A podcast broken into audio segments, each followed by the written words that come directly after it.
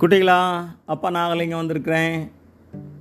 ஒரு தடவை அக்பர் மகாராஜா அவைக்கு வந்த ஒரு யாத்ரீகர் வந்து அக்பருக்கு விலை மதிப்பெற்ற ஒரு குடுவையை பரிசு கொடுக்குறாருப்பா மலர் குடுவை அது.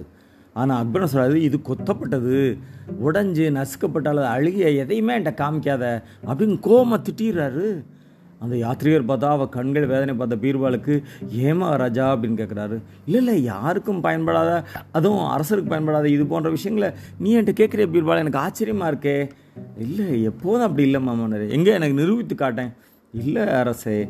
நசுக்கப்பட்ட கரும்புல தான் நாம் சாறு ப- கிடைக்குது நமக்கு. அதுலேருந்து சர்க்கரை கடவுளுக்கு படைக்கக்கூடிய சுவையான இனிப்புகள் எல்லாமே அதில் தான் கிடைக்குது. பருத்தி கொட்டை உடைச்சா அதுலேருந்து தான் பருத்தி இலைய பெறுறோம் அது நூற்கப்பட்டு தான் அரசருக்கு உடையாக பயன்படுது.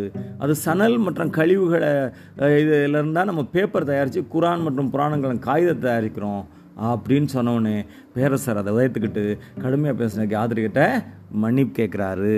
இன்னொரு நாள் இன்னொரு கதையோட அப்பா வந்து உங்களை சந்திக்கிறேன். அதுவரை நன்றி வணக்கம்.